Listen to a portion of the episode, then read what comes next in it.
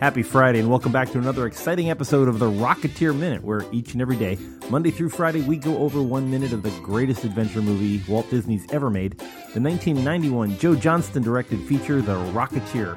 I'm one of your hosts, Jim O'Kane of TVDads.com.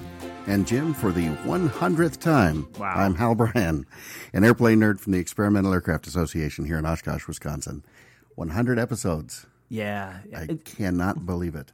We should do them over again just to make sure we got it all right We really should.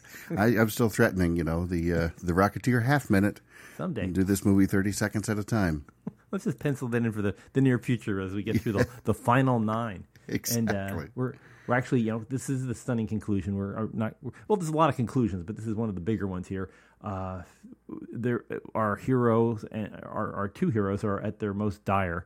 Uh, we're watching. Well, we just we just finished watching poor Neville meet his fiery end. I don't know if it's poor Neville, but Neville met his fiery end. Exactly. And, It's- and fitting, he left his mark literally on, on Hollywood. Yeah, or at least the land part. Yes, exactly. That we're, you know, the, the development formerly known as Hollywood Land is now just Hollywood yet Yeah. again.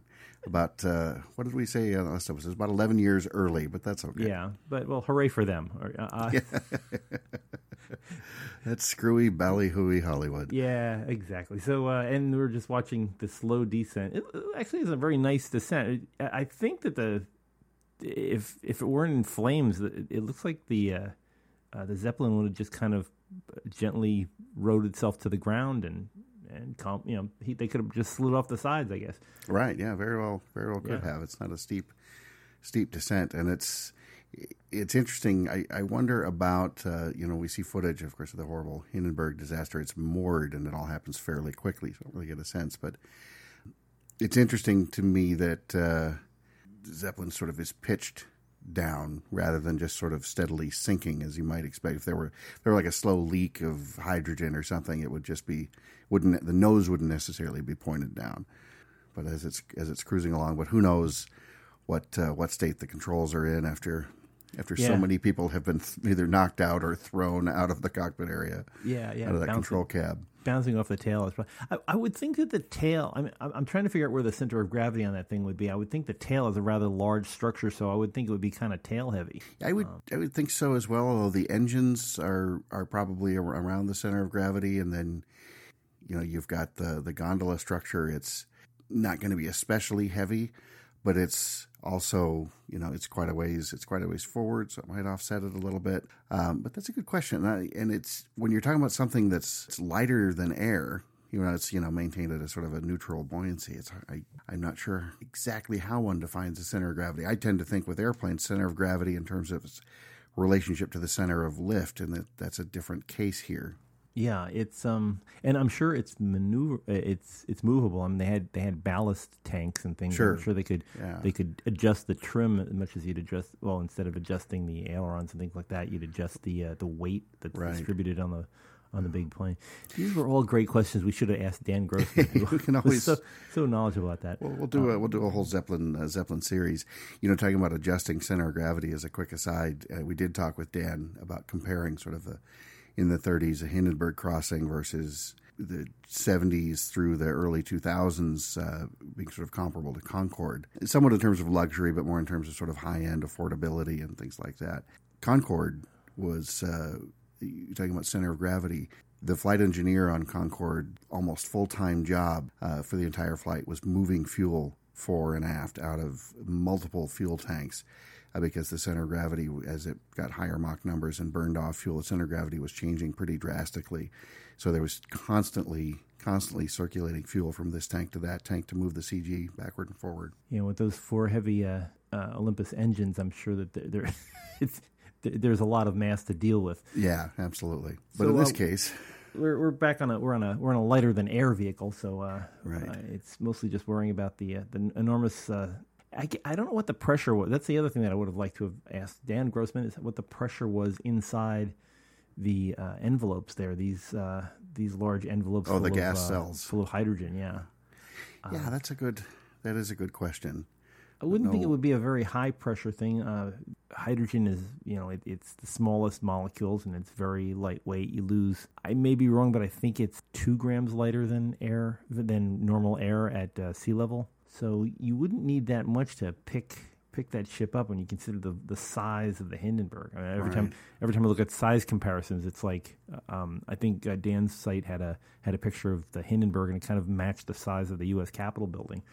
So that's a lot of volume. Yeah, um, yeah, it's tremendous volume. There's uh, 16, 16 cells there of, of, of gas, and the uh, the earlier Zeppelins used something a, a, very sort of weirdly poetically named uh, piece of material called gold beater's skin, gold and I, have I've lost uh, I've lost to memory the uh, the origin of that name, but it was basically sort of the uh, membrane from a cow intestine, and that's what mm. they hmm. used to keep the hydrogen or the uh, hydrogen in, in these individual cells. Hindenburg was the first one to come along and use uh, use a cotton and gelatin mix. It was layers of cotton that were sealed to make I want to say airtight, but technically hydrogen tight.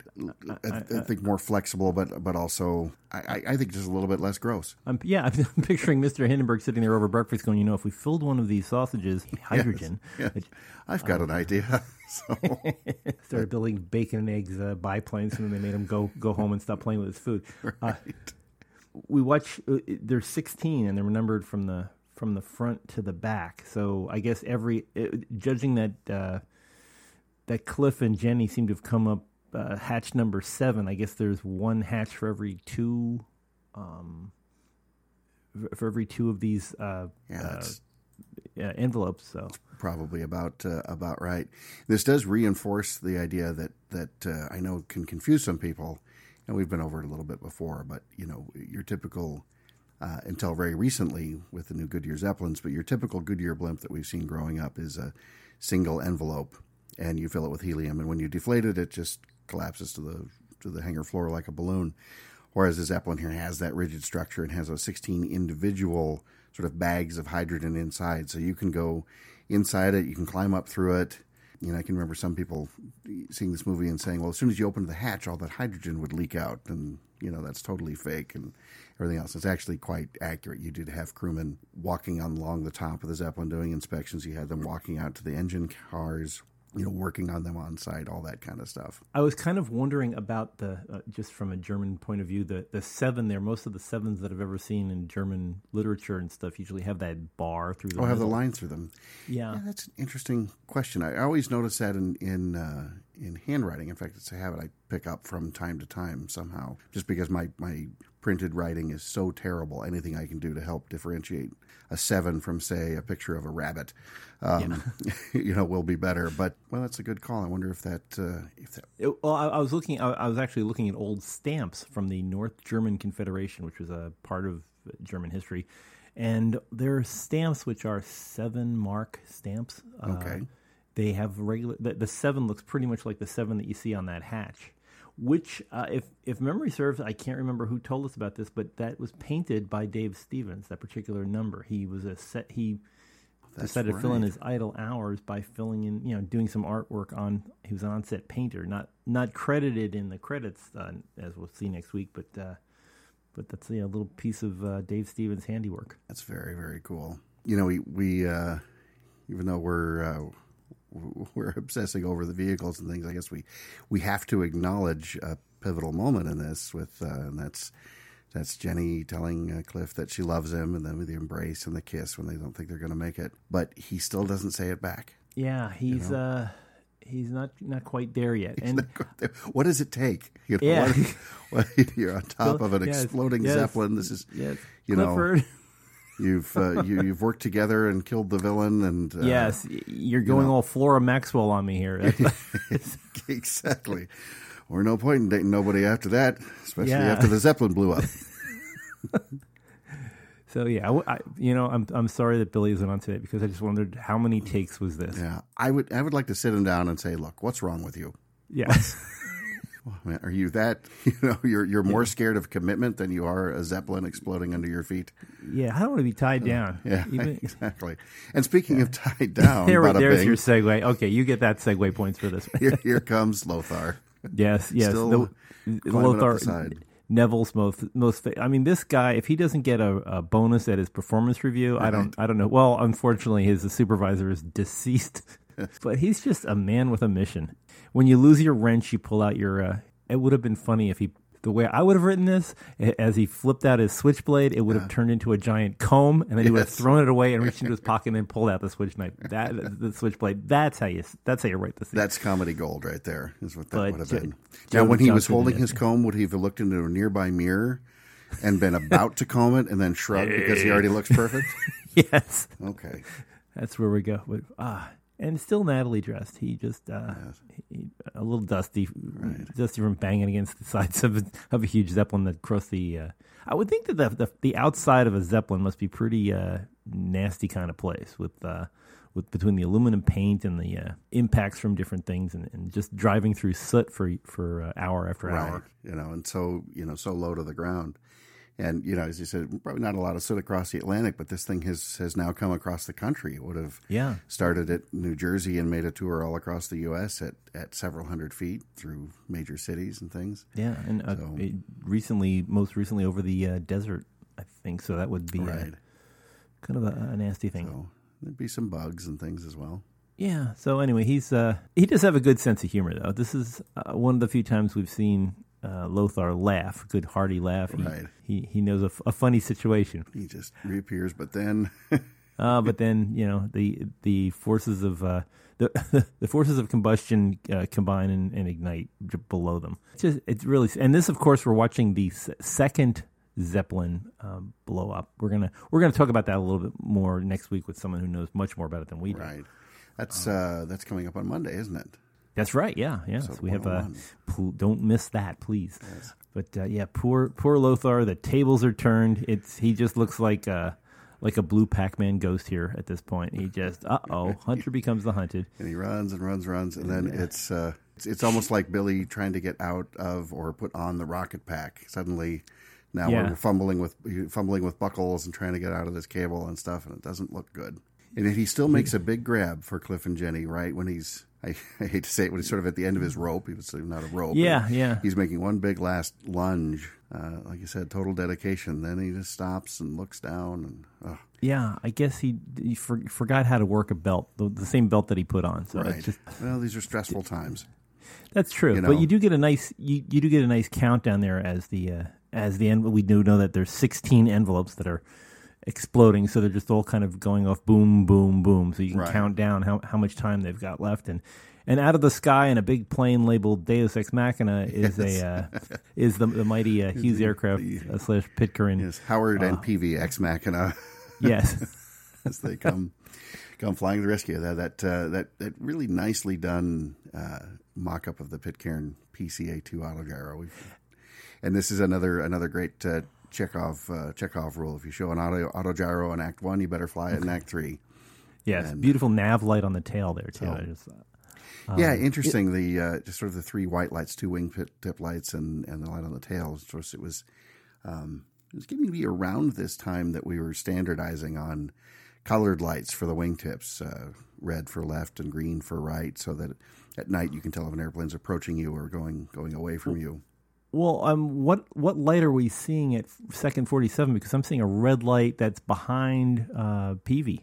And let's see, second forty seven, scrubbing to it there. So there's a there's like a position light on the tail that's Oh, got a I'm- reddish I'm- glow. I'm sorry, Oh, I'm sorry. yeah. Yeah, no, you're right. there looking. yeah, forty eight forty eight. Yeah, looking straight back. So it's a close up shot of Peevy and, and Howard. We're looking straight back. That's interesting. That doesn't look as red when we see the model, but here on the mock up, Yeah. it's definitely showing as red.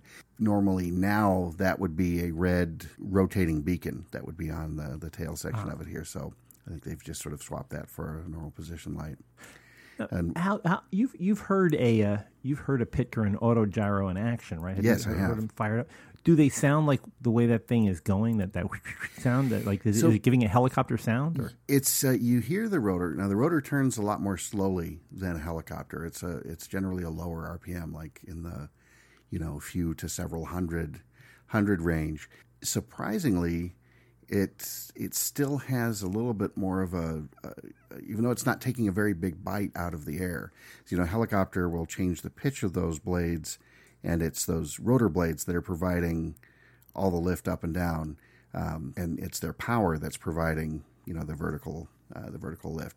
In this case, the autogyro that rotor is is unpowered while it's in flight, so it's that engine that's pulling it through, and then the rotor spins just freely like a like a windmill or a kid's pinwheel, and like an auto gyro. I, I, like yeah, I get exactly. Hence the name. Yeah, yeah okay. hence the name. Um, to, but there is a little bit more of a sort of a whop whop kind of sound to it. It's not as you know, it's not as full on bassy as like a Huey helicopter, but it's also not quite as wispy as what you what you hear in this scene. But then again, you know, you could never hear voices, you know, sort of yelling at each other yeah. across, over the cockpit with everything else yeah. going on. So we take yeah. some, We only have one pass at this. It's seven thirty. What? Yeah. yeah, exactly. Ham on rye. Hold the mail. But anyway, still, it was a it was a clever idea to use uh, to use the auto gyro like this. Um, we'll talk in a future minute about the about what it does and how feasible that would be. But but for right now, you know, it's zooming along. It is. Are they? I would imagine that they would be a high drag plane. It can they can go very fast. Right. Yeah. It's pretty much. Uh, I mean, it's almost the drag that creates uh, that creates the lift. There's a there's a lot of drag. So not only with the big spinning rotors, but you know the landing gear would create drag. Anytime you're generating lift, you're also generating drag. So you've got the rotors and a reasonably substantial lower wing. So these are these are not fast. Uh, these are not fast aircraft by any means. You know, top speeds of a little over 100 miles an hour, 110, something like that. But certainly fast compared to the you know the earliest of uh, helicopters, which really the first practical helicopter would fly the following year after the Rocketeer takes place. Igor Sikorsky was flying uh, his designs. The autogyro itself really was um, like so many things in aviation, it was a compromise, but it actually was a really good compromise between what a helicopter was about to be able to do and what airplanes could do. So an mm. autogyro can't really stall. Can't and if it can't stall it can't spin so it's very safe in that regard. If you lose the engine you don't glide very far but you can descend very slowly in a fairly controlled manner and land in very very small spaces. With or without the engine you land in small spaces. You can take off from very small spaces. Um, first aircraft to land uh, at uh, at the on the White House lawn was a Pitcairn Autogyro a PCA two, just like this one, and that was when uh, uh Harold Pitcairn, the Pitcairn behind the name, flew to uh, collect his Collier Trophy ah, for his wow. achievements in aeronautics. Now, Pitcairn himself got uh, was building these actually under license. It's the reason it's a PCA designation. It's Pitcairn Cierva he had a partnership with Juan de la Cierva, who's a Spaniard who really invented the autogyro as we understand it and made the first flights in about 1923. So then Harold Pitcairn, who was already into aircraft and building things like the uh, you know, would go on and build things like the mail wing and other traditional fixed wing airplanes. Was pretty intrigued by this. He bought the rights and set up a partnership and started producing them in the U.S. I, I used to live not too far from the uh, the Pitcairn. Uh, uh, well, their old their old production facilities, which are in uh, Willow Grove, Pennsylvania uh, which, by the way, the the Pitcairn one of their factory, their their their hangar plants there is now the Willow Grove Joint Naval Air Station Uh, museum. Oh, that's and, right. Uh, there is a uh, the and the just bringing this around full circle to Microsoft. The ME two six two, whose engine sounds were used on Microsoft Flight Simulator is parked in the middle of that uh, that particular museum. Yep. Great place to visit. Uh, right on 611 in uh, Horsham, Pennsylvania. If you ever get a chance that you're in the at that way, go check it out. And one quick minor minor clarification: the 262 they have there is an original. Um, as I recall, is that isn't that right? It's the original, yeah, original two seater. Right. So that one was um, that one was restored by a group that was also building doing new build 262s. So there's there was uh, ultimately I think a total of five of five brand new ones that were built with modern day engines, and we used the uh, we used that original one as a lot of photo reference because we were very lucky because the group that was building the new ones agreed to restore that original for free for the museum in exchange for you know sort of the full access to it to do measurements and make drawings and things like that just to create the new ones so we used uh, we did a lot of the sound recordings with the the new ones but The then ones, okay. photo reference and thing came from that uh, that original, which we had uh, we had access to for a brief period. Um, in fact, I got very very lucky. We just just happened to be that area where that restoration work was done was about 15 minutes from home for me, and just on a sunny Saturday afternoon, we just happened to drove out there. Wanted to see this 262 project before we started doing any work together. And just as we pulled up, that original 262 was being towed across the tarmac, and it was the, really the first time that a, an original Messerschmitt 262 had sort of moved on its wheels, especially outside at an airport in in decades. We just happened to drive up, and you know, it wasn't super exciting. It was just being towed, but it's still very cool to see the original one being moved over, and then going inside and you know, sort of talking and making friends helped lead to that. Uh, partnership with the group that was building the new one so we got all kinds of great reference there for for the combat flight sim series Oh, it pays to be friendly. And it pays to show up when you're curious about something. That's true. Yeah, yeah. It, it, it's it's surprising what you get to see. Uh, I also did your version of uh, Flight Simulator. Did you have a an auto gyro option? We never actually modeled uh, modeled an auto gyro, and and I think it's largely because of the return on investment kind of thing. It's it actually the physics behind it are fairly complex. We would do helicopters that could do auto rotation with the engine off. So in, theory, most of the pieces were there, but we never did model one ourselves. But that didn't stop uh, the the sort of third party add on community from building all kinds of them. You know, from uh, sort of superficially, externally, uh, they will fly, you know, reasonably accurately, sort of under the hood, because we didn't really create uh, um, a set of systems where people could say, you know, The physics of the it. physics of it, make an auto gyro. You know, they're sort of uh, they're sort of cheating a bit. They're sort of taking a fixed wing airplane and then animating a rotor and giving it a really really low stall speed and things like that. But you can still get some of the effect of it. And of course, you know, visually, some of the models that that uh, the, both the hobbyists and professional add-on makers out there were just just gorgeous. So you can see the you can fly the Miss Champion, just like uh, which is the one in our museum here in Oshkosh. I'm sure people have done the Detroit News, which is down at the Henry Ford Museum.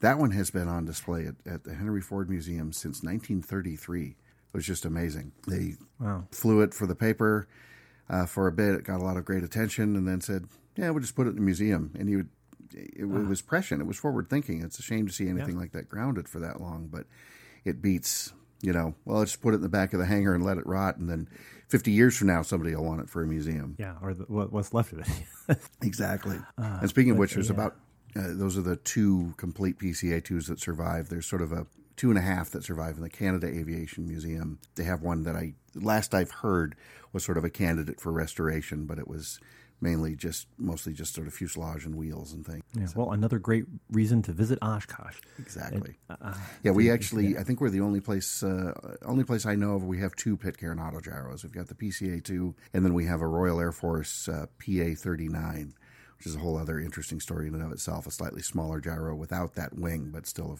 you know, a very recognizable, recognizable aircraft. Wow. Well, I guess we're going to leave poor, poor Lothar tethered to his, tethered to the object of his doom. Yes. as we watch uh, Jenny and Cliff run run to the tail, and and watching uh, Howard and and uh, Ambrose, as we know, Yes. Ambrose Peevy. Ambrose Peabody. Yes. Ambrose Peevy Peabody, Esquire. Why do they call him Peevy? Because they he wanted them to. Yeah, exactly. because he was peeved when you called him Ambrose, I guess. I guess yeah, that, that could be it. We will if if well, we we still have uh, nine days left, so maybe if Mister Arkin comes on, we can ask. Keep your fingers crossed. We'll see. We'll see who turns up before we end the, end the show. never give up, never surrender. Exactly. Oh, that's another. That's another. By by. Grabthar's hammer, anyway, Yeah. by Lothar's hammer. What an auto gyro! Yes. Yes. Uh, wow. Well, let's let's park it all here until uh, uh, until next week. Please do come back because we have a fantastic guest on Monday, and I, I, I can assure you, you will be very interested in uh, what the guest has to say about how, how this all went down or went up in flames, I guess. But we'll we'll we'll we'll pick that up after the weekend's over. Uh, for those of you who'd like to reach out to us on social media, you know all the places: Twitter, uh, Rocketeer Minute, Facebook, Facebook.com slash Rocketeer Minute, the big site RocketeerMinute.com. Sign up for the last week or two of uh, uh, of getting this subscribed and, and sent to you.